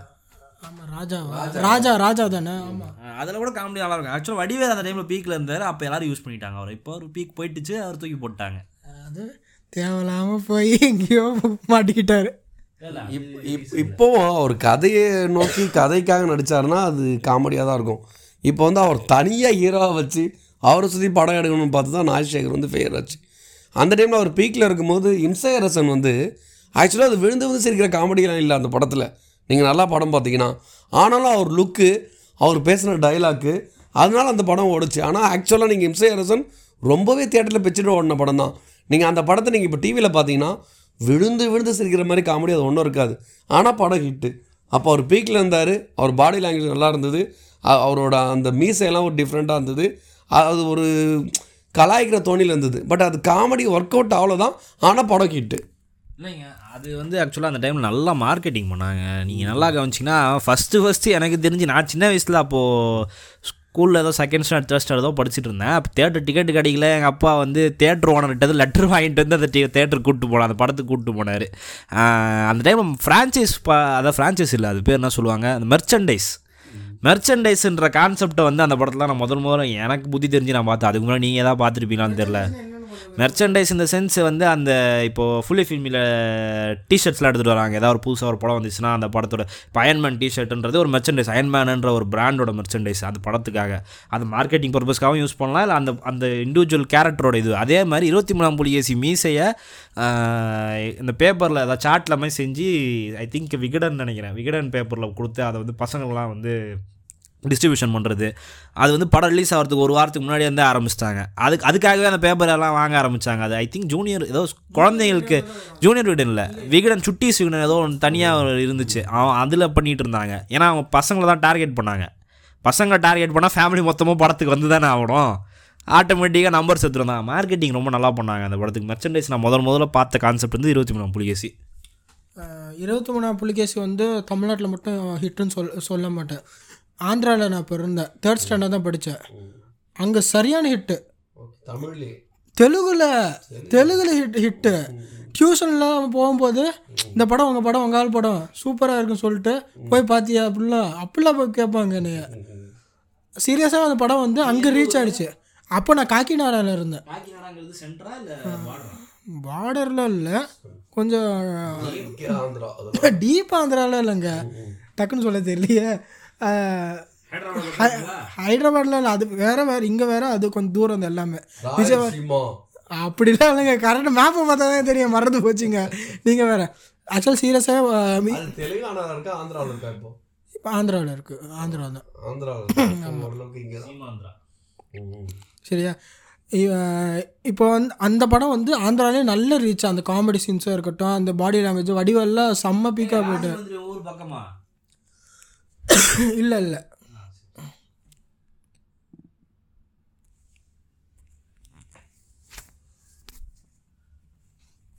என்ன திடீர்னு இப்போ எல்லோரும் பாஸ் விட்டுட்டோம். என்னன்னு தெரில சரி இருங்க திருப்பி பேசுவோம். என்ன கேட்டிருந்தோம்? ராஜமந்திரி. ராஜமந்திரி உங்கள் ஊர் பக்கமா? ஏன் யார் இருக்காங்க? ஏன் இல்லைங்க சும்மா ஜென்ரலாக கேட்டேங்க. ராஜமந்திரி வந்து அந்த ஊர் கொஞ்சம் ஃபேமஸ்ஸு அதனால கேட்டேன். சரி விடுங்க. இருங்க இருங்க. சரி சரி. நான் ரொம்ப சின்ன வயசுங்க. டக்குன்னு மறந்து போச்சு எனக்கு எல்லா ஊரும். நான் அது அதுக்காக தமிழ்நாடுக்கு வந்துட்டேன். அதுக்கப்புறம் நான். அதான். அதுக்கு அந் அதுக்கப்புறம் வந்து வடிவேல் ஒரு நாள் டவுன்ஃபால் ஆகிடுச்சு சந்தானம் வந்து அந்த இடத்த பிடிக்க ஆரம்பிச்சிட்டாரு. பாசன்ற பாஸ்கரன் எஸ்எம்எஸ்ஸு எல்லா இடத்து எல்லா ஆடியன்ஸுக்கும் வந்து அந்த காமெடி ஃபுல்லாக ரீச் ஆக ஆரம்பிச்சிருச்சு. உண்மையிலே இந்த ஓகே ஓகே படம் பார்த்துட்டு அது நான் சிரிச்சதை என்னால் இன்னும் கூட மறக்க முடியல. அந்த ஃப்ளைட்டு காமெடி அதான் உயிர் போகிற நேரத்தில் தேங்காய் அடை வச்சுட்டு நாங்கள்லாம் பண்ணுறதெல்லாம் அது வந்து அல்டிமேட் காமெடி அந்த படத்துக்கு ஐயோ நான் தேட்டரில் போய் உட்காந்துட்டு குலுங்கு குலுங்கு குலுங்கி வீட்டில் எல்லாருமே சும்மா சிரிப்பு சி அப்படியே சிரிப்பு வெள்ளம் தான் அந்த படம். அதுக்கப்புறம் இப்போலாம் அந்த மாதிரி படம் பார்த்து ரொம்ப வருஷம் ஆயிடுச்சு. அந்த மாதிரி தேட்டரில் எல்லாருமே சிரிச்சலாம் அந்த படம் ஓடு ஆக்சுவலாக சந்தானத்தோட கெரியர் கிராஃப் பார்த்தீங்கன்னா ஆரம்பித்து வச்சதும் வந்து இவர் ராஜேஷ் தான். முடிச்சு வச்சதும் ராஜேஷ் தான். விஎஸ்ஓபி தான் கடைசியாக அவருக்கு காமெடியில் மோசமாக முடிஞ்சு கடைசியாக அமுச்சு வச்சது. அது ஆக்சுவலாக ஆர்யாவும் சந்தானமும் ரெண்டு பேருமே சொன்னாங்க எங்களுக்கு ஆரம்பி காமெடி காம்பினேஷன் ஆரம்பித்து வச்சது பாஸ்கர் பாஸ்கரில் முடிச்சு வச்சது விஎஸ்ஓபி அவ்வளோதான் அப்படின்ற மாதிரி. விஎஸ்ஓபி ஆக்சுவலாக ஓடணும்னு நினச்சோம். ஏன்னா எல்லாருமே அந்த ஒரு லெஜெண்டு காம்பினேஷன் பாஸ் என்கிற பாஸ்கரனுக்கு அப்புறமா திருப்பி வராங்க. ஓடிடும் வாசம் சரவணம் ஒன்றா படித்தவங்க அப்படின்னு நினச்சா அது அது ஒரு மாதிரி வகை ஒரு கிரிஞ்சு ஆக்சுவலாக அப்போ கிரிஞ்சுன்ற வார்த்தை கூட இல்லை பட்டு அந்த வார்த்தை வாரத்துக்கு முன்னாடி அந்த படத்துக்கு கிரிஞ்சுன்னு யாருக்கும் அது அர்த்தம் என்ன புலாம் ஓடலை. படம் பிடிக்கல அப்படின்னு சொல்லிட்டு போயிட்டாங்க. கேவலமாக இருக்குது சின்ன புள்ளத்தனமாக இருக்குது அப்படின்னு. அது ஆக்சுவலாக இப்போ இப்போ யாராவது அந்த படத்தை போட்டு காமிச்சுன்னா கிரிஞ்சுங்க இந்த படம் அப்படின்னு சொல்லிட்டு போயிடுவாங்க. அது மாதிரி உதயநிதி சந்தானம் காம்பினேஷன் நல்லாயிருக்கும் ஓகே ஓகே ஓகேக்கு அப்புறம் பார்த்தீங்கன்னா இது கதிரிவேலனுக்கு அதில் வந்து ஆக்சுவலி நல்ல காமெடி தான். அந்த படத்தோட ஃபஸ்ட்டு சீனில் பார்த்தீங்கன்னா ஒருத்தர் சீரியஸாக ஆம்புலன்ஸில் எடுத்துகிட்டு போவாங்க. கிளைமேக்ஸில் பார்த்தா அந்த ஆம்புலன்ஸில் எடுத்துகிட்டு போன ஆளே சந்தானம் தான் போது தேட்டரே குலுக்கி குலுக்கி சிரிச்சுது. ஆக்சுவலாக அந்த படம் வந்து ஒரு மாதிரி சட்டிலாக நீட்டாக நல்லா இருக்கிற படம். அது ஆக்சுவலாக ஒரு வேலண்டைன்ஸ் டே ரிலீஸ் ஆச்சு. ஐ திங்க் நான் இப்போ ஏதோ லெவன்த்தோ டுவெல்த்தோ படிச்சுட்டு இருந்தேன். நல்ல காமெடி ஆனால் அந்த படம் ஓடலை. அது உங்களுக்கு தெரியல எனக்கு எனக்கு தெரிஞ்சு ஓடல. இல்லை ஆக்சுவலி அது எனக்கு பிடிச்ச படம். நான் ஃபேமிலியோடவும் ஃபஸ்ட்டு ஃப்ரெண்ட்ஸோட வரணும் பார்த்தேன் ஃபேமிலியோடவும் பார்த்தேன். நயன்தாராவும் நீட்டாக நடிச்சிருப்பாங்க நல்லா இருப்பாங்க. உதயநிதி நல்லா நடிச்சிருப்பாரு. அதில் காமெடிலாம் உண்மையாக நல்லா ஒர்க் அவுட் ஆகிருக்கும் நல்ல ஒரு சாஃப்டாக அமைதியாக ஒரு நல்ல ஒரு படம் பார்த்தேன். ஃபேமிலி மூவி ஆ ஃபீல் குட் மூவி தான் அது. ஸோ அது ஏன் ஓடலைன்னு தான் தெரியல ஆனால் எனக்கு பிடிச்ச படம் தான் அது. அதான் இந்த படம் எடுத்தார் இல்லையா? வாகை சூடவா அதெல்லாம் எடுத்தார் இல்லையா? ஆ அது அவர் ஸோ அவர் தான் அதுக்கு டைரக்டர் அவர் பேர் என்னங்க? இல்லைங்க வாகேஸ்வரோட டேரக்டர் யாரும் தெரியல. வாகை சூடவா கல கலவாணிலாம் அவர் தான் எடுத்தார் இல்லையா? கலவணி அவரா எடுத்தார்? இல்லையா. ஆமாம் ஆமாம் அவரே தான். அவரே தான். நையாண்டி படமும் எடுத்து தனுஷை சொதப்பினவர் அவர் தான் அவ்வளோ நல்ல டைரக்டர் தான். ஆமாம் இல்லையே க வாகேஷோட டைரக்டர் கலவணி எடுத்தாரு? ஆமாம் இருங்க நான் பார்க்குறேன். என்னென்ன மூவிஸ் இருக்குது இது வரைக்கும் பண்ணியிருக்காருன்ட்டு. அவர் ஏ சர்க்குணம்னு வருது. களவாணி அவர் தான் எடுத்திருக்காரு. வாகை சூடவா நையாண்டி மஞ்சப்பை சண்டி வீரன் டோரா களவாணி டூ பட்டத்தரசன். ஆக்சுவலாக இவர் எடுத்த படத்தில் எனக்கு தெரிஞ்சு நல்லா ஒன்று படம்னா களவாணி செமைட்டு. வாகை சுடவா பேசப்பட்ட படம். நையாண்டி. பேசக்கூடாதுன்னு நினைக்கிற படம். Manjapai okay decent grosser. With sentiment அதெல்லாம் வச்சு ஓட்டிட்டாங்க. சண்டி வீரன் என்னன்னே தெரில. சண்டி வீரன்றது இவரது தானே? அதர்வா இல்லைங்க. இவருங்க ஒரு போலீஸ் பையன். போலீஸோட பையங்க வேலூர் போலீஸோட பையன். விஷால். இல்லை இல்லை. விஷ்ணு விஷால்.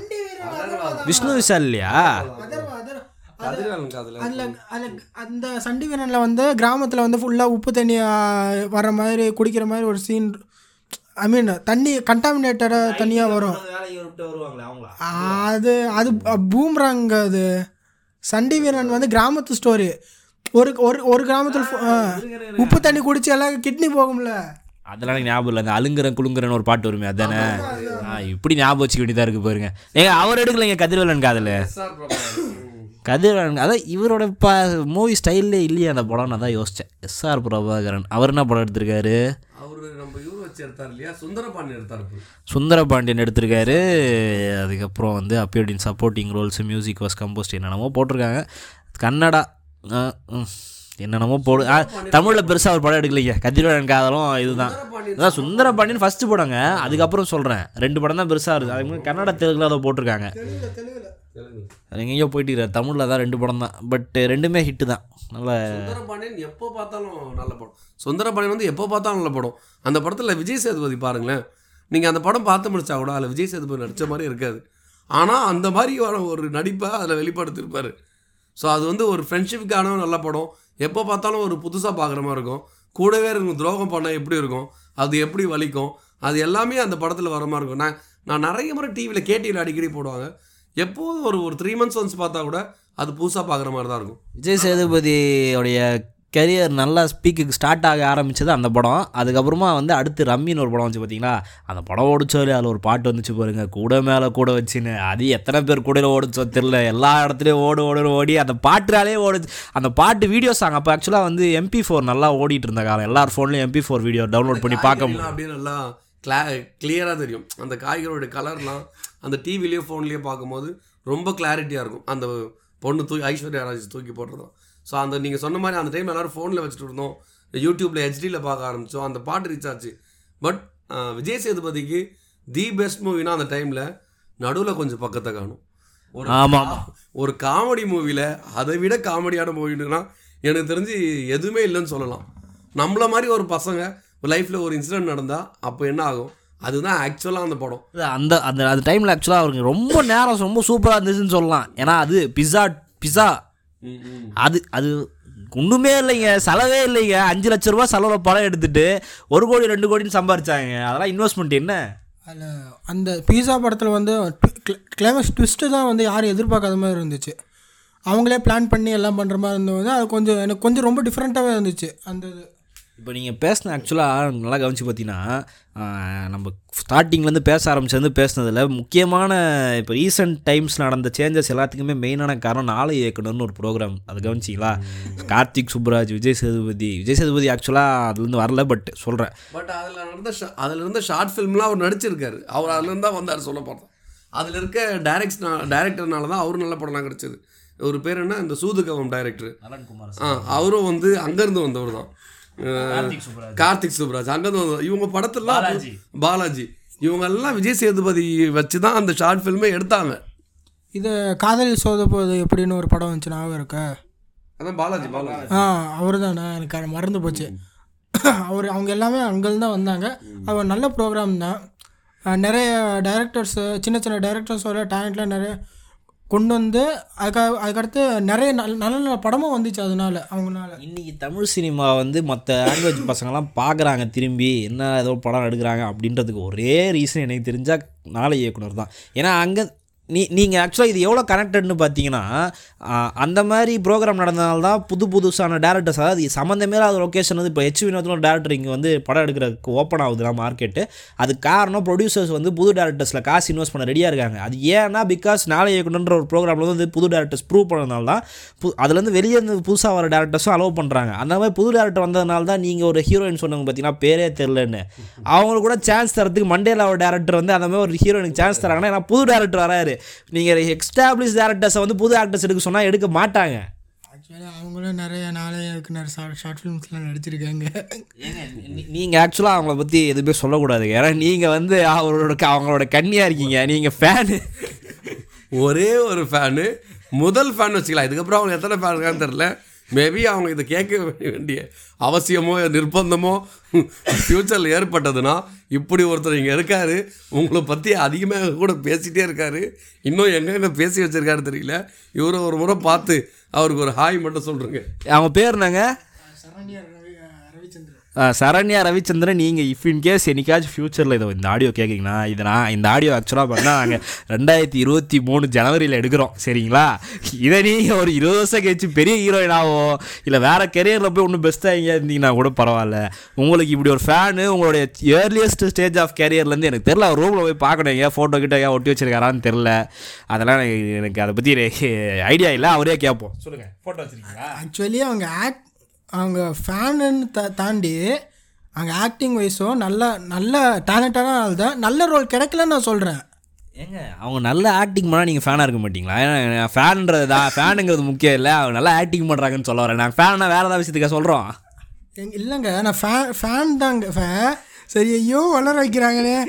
ஃபேன் தான். ஆக்சுவலாக அவங்க நல்ல நல்ல கேரக்டர்ஸ் கிடைக்கணும்னு நான் சொல்கிறேன் புரியுது? அவங்க அவங்களுக்கு ஒரு நல்ல பிளாட்ஃபார்மாக இருக்குது அது அது இன்னும் கொஞ்சம் நல்ல கேரக்டர்ஸ் கிடைச்சா ஷைன் ஆவாங்க அவங்க. சரி இந்த மாதிரி ஒரு சொன்ன மாதிரி தமிழ் சினிமா அதிகமாக கொண்டாடாத நடிகர் சொல்லிட்டு நான் அதிக நாள் எப்போதுமே யோசிக்கிற விஷயம் யாருன்னு பார்த்தீங்கன்னா விசுவோட தம்பி கிஷ்மு கிஷ்முவோட ஆக்டிங்லாம் இங்கே அதிக பேர் எத்தனை பேர் பார்த்துருப்பாங்கன்னு தெரியாது. ரொம்ப ஹைட்டாக இருப்பார் ஹைட்டாக இருப்பார். அவரோட ஆக்டிங்லாம் பார்த்தீங்கன்னா ஒரு படத்தில் ஒரு பிளேசர்லாம் போட்டு கோட் ஷூட்லாம் போட்டு வந்தாருன்னா அப்படியே அவர் வந்து ஒரு ஹைஃபையான ஆக்ட் ஆள் மாதிரி அந்த கேரக்டராகவே நடிப்பார்.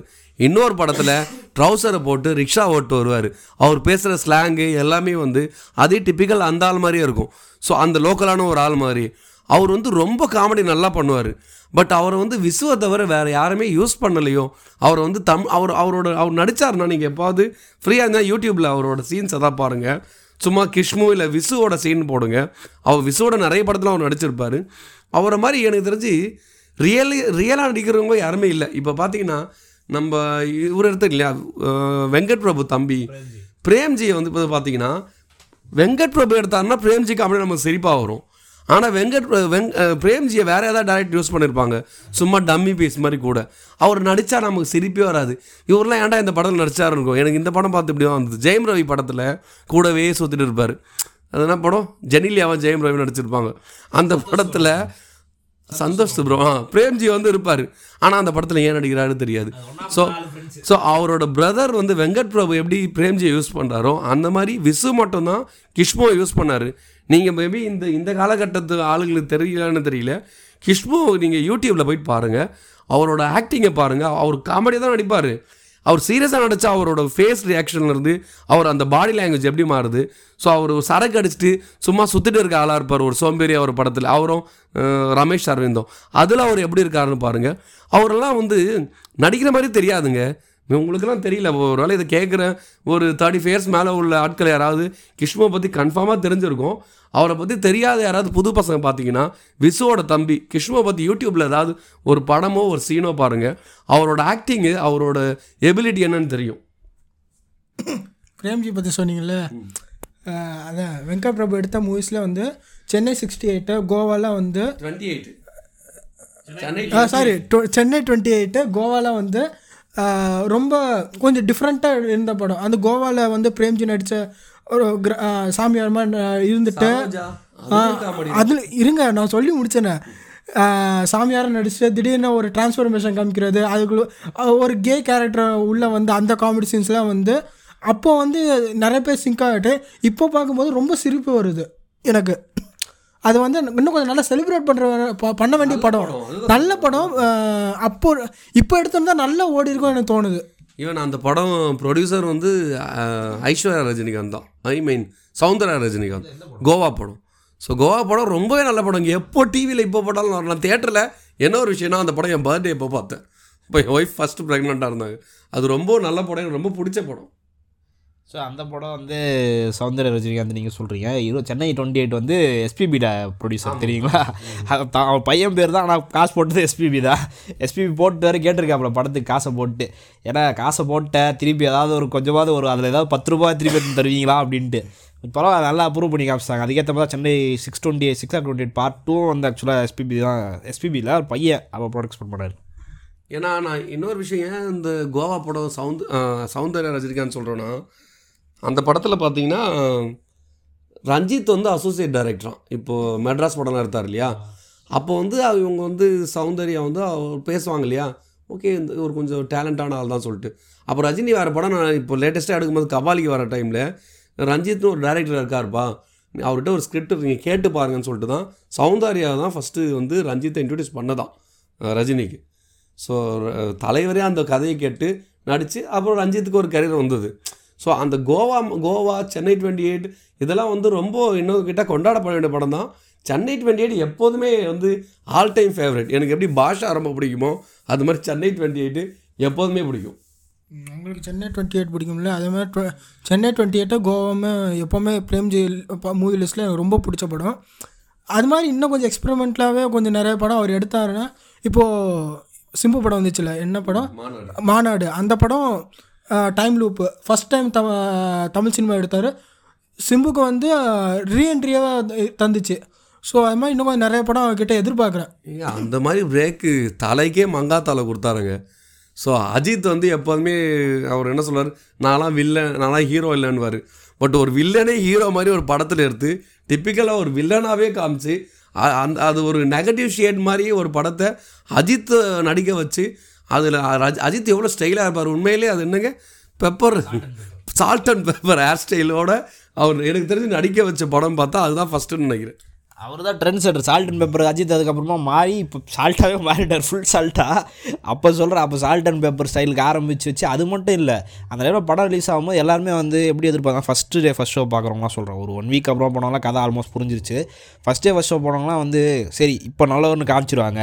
இப்போ நல்லவர்னு காமிச்சிருவாங்கன்னு படம் முடியிற வரைக்கும் வெயிட் பண்ணிட்டே இருந்தாங்க. இவ்வளோ நாள் ஒரு கண்டவர் பண்ணுற மாதிரி காமிப்பாங்க. கடைசி நேரத்தில் அவர் திருந்தி நல்லவர்னு காமிச்சிருவாங்கன்னு. கடைசி வரைக்கும் வரலையே. அந்த விஷயத்த வேறு யாருமே வெளியவே சொல்ல படம் ரிலீஸ் ஆகிற வரைக்கும் இந்த மாதிரி வந்து அவர் நல்லவர் சாரி கெட்டவர் தான் ஃபுல்லாகவே கடை வரைக்கும் வரும்னு அப்படியே கப்சுப்புன்னு வச்சுருந்தாங்க. அது ஒரு நல்ல எக்ஸ்பீரியன்ஸ் தான் அந்த படம் ஃபஸ்ட்டு யாருமே எதிர்பார்க்கல.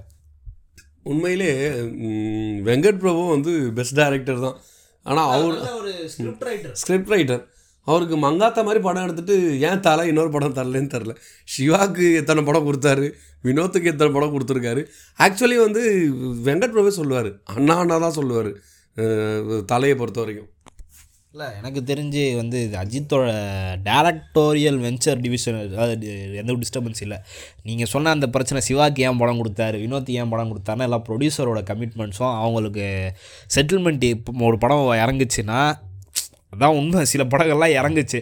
எங்கெங்கெல்லாம் இறங்குதோ அதுக்கெல்லாம் ஈடு கட்டி அடுத்த படத்தை கொடுத்து ஏன்னா பேங்கபிள் ஸ்டார் தான். அவர்கிட்ட இன்னும் படம் இல்லாமல் இல்லை. இப்போ ரஜினினா எல்லாரும் பயப்படுவாங்க. ஏன்னா அடுத்த ஒரு அடுத்த படம் நடிக்காமல் போயிட்டானா தெரியல அப்படின்னு சொல்லிட்டு எல்லா ப்ரொடியூசரும் சண்டை போட்டு காசு லாஸ் அடிச்சு எனக்கு வா கொடுன்னு வாங்கிட்டு போயிடுறாங்க. அஜித் விஜய்க்குலாம் அந்த மாதிரி யாரும் பண்ண மாட்டாங்க. ஏன்னா அடுத்த படம் ஓடும் இல்லைங்களா? எப்படியும் அதில் மினிமம் இருபது வருஷமாக இருபது வருஷமாக இன்னும் நடிப்பாங்க. ஸோ கன்ஃபார்மாக இந்த படம் ஓடலோட அடுத்த படம் ஓடிடும். அதனால் வந்து அவங்க அக்ரிமெண்ட் மாதிரி போட்டுப்பாங்க இந்த படம் ஓடலையா அடுத்த படத்தில் எனக்கு இப்போ நடிச்சு கொடுங்கன்னு சொல்லிட்டு அவங்க அதே டேரக்டர் வச்சு முடிச்சிடறாங்கன்னா அதே டேரக்டர் ஒரு காம்போ பேக்கேஜ் மாதிரி ஏதாவது வச்சுக்கிறாங்களான்னு தெரியல. குடம் பக்கத்தில் விசாரிக்கணும். ஏன் நாலு படம் எடுத்தால் இவ்வளோ தான் டேரக்டர் காசு தருவோம் ஏதாவது பேசி வச்சுக்கிறாங்களான்ட்டு.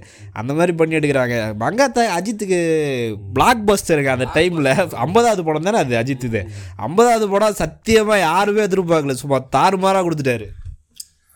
மங்காத்தா படம் பிளாக் பஸ்டர் வந்த பிறகு ஃபேன்ஸும் நிறைய பேர் இன்க்ரீஸ் ஆக ஆரம்பிச்சாங்க.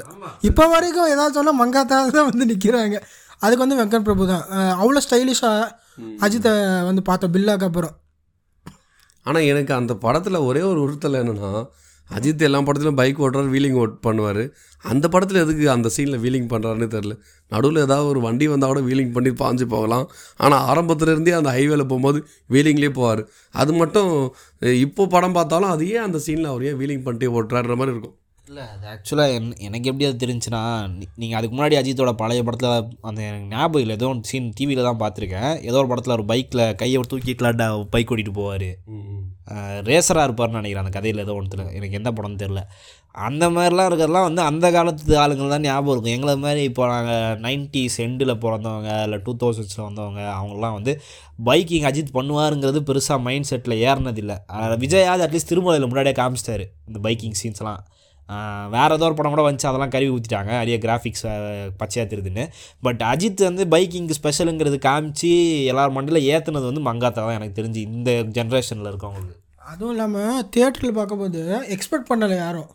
அந்த அஜித் அந்த பிஜிஎம்மோட வீலிங் பண்ணிட்டு வரும்போது எல்லாருமே ஒரு செலிப்ரேட் மூமெண்ட்டுக்கே நாங்கள் போயிட்டோம். ஸோ ஏன்டா இது வந்து ஒரு வின்னிங் ஃபார்முலா என்னன்னா அஜித்துக்கும் விஜய்க்கும் எக்ஸ்பெக்டேஷன் இல்லாத படம் தான் ஓடுது. எதுக்கு ஹைப்பை ஏற்றுறாங்களோ அந்த படம்லாம் ஓட மாட்டேங்குது. ஹைப் ஏற்றினால அந்த படம் ஓடாதுன்னு ஒரு இது கொண்டு வந்துட்டாங்க. ஏத்துனா வந்து நம்ம ஆளுங்க வந்து உச்சக்கட்ட எக்ஸ்பெக்டேஷனுக்கு போயிடுறாங்க. அதாவது அவங்க போய் ஹாலிவுட் பாலிவுட்லாம் தாண்டி எங்கேயோ போயிடுறாங்க. ஏதோ இமா இமயமலை ஹிட் ஏதாவது எதிர்பார்க்குறாங்களான்னு தெரியல. See, எனக்கு என்னன்னா அவர் ரியல் லைஃப்லேயே ப்ரூஃப் பண்ணவர். பைக் ரேஸு கார் ரேஸ்லாம் சொல்லிட்டு. அது ஏன் பண்ணாரு தான் மேபி நீங்கள் சொன்ன மாதிரி ஒரு படத்துக்கு எப்படி ஒரு ஓப்பனிங் சாங் இருக்கும்? மாஸ் சாங்கு அந்த மாதிரி அந்த சீனை மாஸாக யூஸ் பண்ணியிருக்காரு டேரக்டர் மேபி அவர் வந்து அது அது நல்லாவும் உங்களை மாதிரி யங்ஸ்டருக்கு கிளிக் ஆயிருக்குன்னு சொல்கிறீங்க அதுக்கப்புறமா நிறைய இந்த பைக்கிங்லாம் பண்ணாங்க எல்லா படத்தையும் ஆரம்பம் ஐ திங்க் ஓகே ஆரம்பமில் ஒரு அது பெரிய சீன்லாம் இல்லை பட் அங்கே ஒரு லைன் செம்மையாக கேட்பாங்க கார் ஓட்ட தெரியுமா? அப்படின்னா கார்லாம் வச்சுக்க மாட்டியா? அப்படின்னோடனே பைக்கு பைக்கு தானே? அப்படின்ற மாதிரி ஒரு கேவலமாக கேட்கும்போது சும்மா ஆடியன்ஸை பார்த்து அந்த தேர்ட் பே பேரியரை உடச்சி பேக்கிற மாதிரி கேட்பாரு. இவர் பார்த்து ஒரு லுக் விடுவார் அப்போ ஆடியன்ஸ்லாம் சும்மா தெரிச்சிருப்பாங்க. ஆரம்பம் மேக்ஸாக நல்லா ஓடுச்சு அது. விஷ்ணுவர்தனோட பில்லாக்கு அப்புறம். பில்லாக்கு அப்புறம் தான் அடுத்து ஓடின நல்ல படம். எல்லாம் சூப்பராக அந்த ஹிட் ஆச்சு. ராணாவா? ஆரியா தானே இருப்பார்? ராணா. ராணா இருப்பார். ராணா வந்து ஃப்ரெண்டாக வருவார்ல அவர் ஃப்ளாஷ்பேக்கில் இறந்து போவார். அந்த இறந்து போகிற அந்த புல்லட் வெஸ்ட்னால ஓகே அதான் அந்த படம். அதுக்கு அதுக்கப்புறமா வந்து கொஞ்சம் ரீசெண்டாக இப்போ இந்த வலிமையில் பண்ணார் பைக் ஸ்டண்ட்ஸு அது ஸ்டண்ட்டுக்காக மட்டுமே படம் ஓடுது. இது அதாவது பார்த்தவங்களாம் என்ன சொன்னா ஸ்டண்ட்டு சூப்பருங்க படம் பற்றி பேசாதீங்க. அப்படின்ற மாதிரியே பேசிட்டு போகிறாங்க எந்த யாரை கேட்டாலும் ஃப்ரெண்ட்ஸை அம்மா சாப்பிட்டு பத்து நாள் ஆச்சு. அந்த டைலாக் வச்சே தான் மீன் போச்சு. அந்த படம் ரிலீஸ் ஆனது அவருக்கு பைக்கிங் நல்லா பிடிக்கும் பட் ஒரு படம் எடுக்கிறாங்கன்னா அதையே ஃபுல்லாக இன்சிஸ்ட் பண்ணி அதையே கான்சென்ட்ரேட் பண்ணாமல் கதைக்கு கொடுத்தாங்கன்னா பிங்க்லாம் நல்லா தானுங்க இருந்துச்சு. அது பிங்க்னு சொல்கிறேன் பாருங்க. எ- நேர்கொண்ட பார்வை. அதெல்லாம் நல்லா தான் இருந்துச்சு. இந்த படத்தில் தான் கொஞ்சம் ஏதோ ஒரு சொதப்பிட்டாரோ தோணுது. இல்லை அது ஆக்சுவலாக நீங்கள் இப்போ ஹெச் வினத்தோட ரீசெண்ட் இன்டர்வியூஸ்லாம் கேட்டிங்கன்னா இப்போ நான் விசாரிச்சு பார்த்தீங்கன்னா அவர் எங்கேயோ ஒரு இடத்துல வந்து கன்ஃபியூஸ் ஆயிருக்காரு. ஏன்னா வந்து தீரன் அதிகாரம் ஒன்று ஏதோ ஒன்று எடுத்துகிட்டு அந்த தீரன் அதிகாரம் ஒன்றுக்கு அப்புறமா வந்து ஏதோ கலெக்டர் ஃபோன் பண்ணி அவர்கிட்ட பேசியிருக்காப்புல.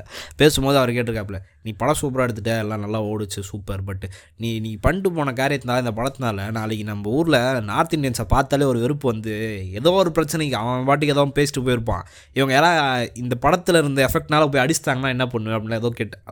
அதுக்கு இதுக்கும் பெரிய எஃபெக்ட்லாம் இல்லை பட் அவர் ஏதோ ரொம்ப யோசனையில் எடுத்த டீப் ப்ராசஸில் அவர் அவருக்கு பேசுறதுலாம் கேட்டிங்கன்னா ரொம்ப தாட் பண்ணுற திங்க் பண்ணுற ஆளாக இருப்பார் போல்.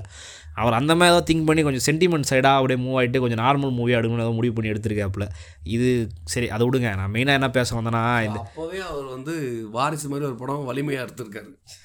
சென்டிமெண்ட் மூவி இப்போ தான் சொல்கிறாங்க வாரிசோட ஃபர்ஸ்ட் ஹாஃப் வந்து வலிமை தான் அது அது மாதிரி இது என்ன படம்? துணிவோட படம் வந்து பீஸ்ட்ன்றாங்க அது ஒன்றும் படம் பார்த்தவங்க சொல்லல இன்னும் துணிவு நல்லா இருக்குன்னு இது இனி இன்னைக்கு டேட் படி இன்னைக்கு தான் ரிலீஸ் ஆயிருக்கு.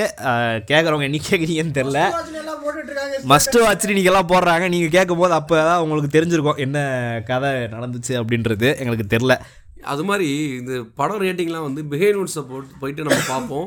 அதை பார்த்து தான் நிறைய படம் சூஸ் பண்ணி பார்ப்பேன். ஆனால் பிஹைண்ட் வுட்ஸே வந்து தென்னை மரத்துக்கு சின்னத்துக்கு ஒரு குத்து பனை மரத்துக்கு ஒரு சின்னத்துக்கு ஒரு குத்துன்ற மாதிரி ரெண்டு படத்துக்கும் டூ பாயிண்ட் எயிட் குத்து வச்சுருக்காங்க.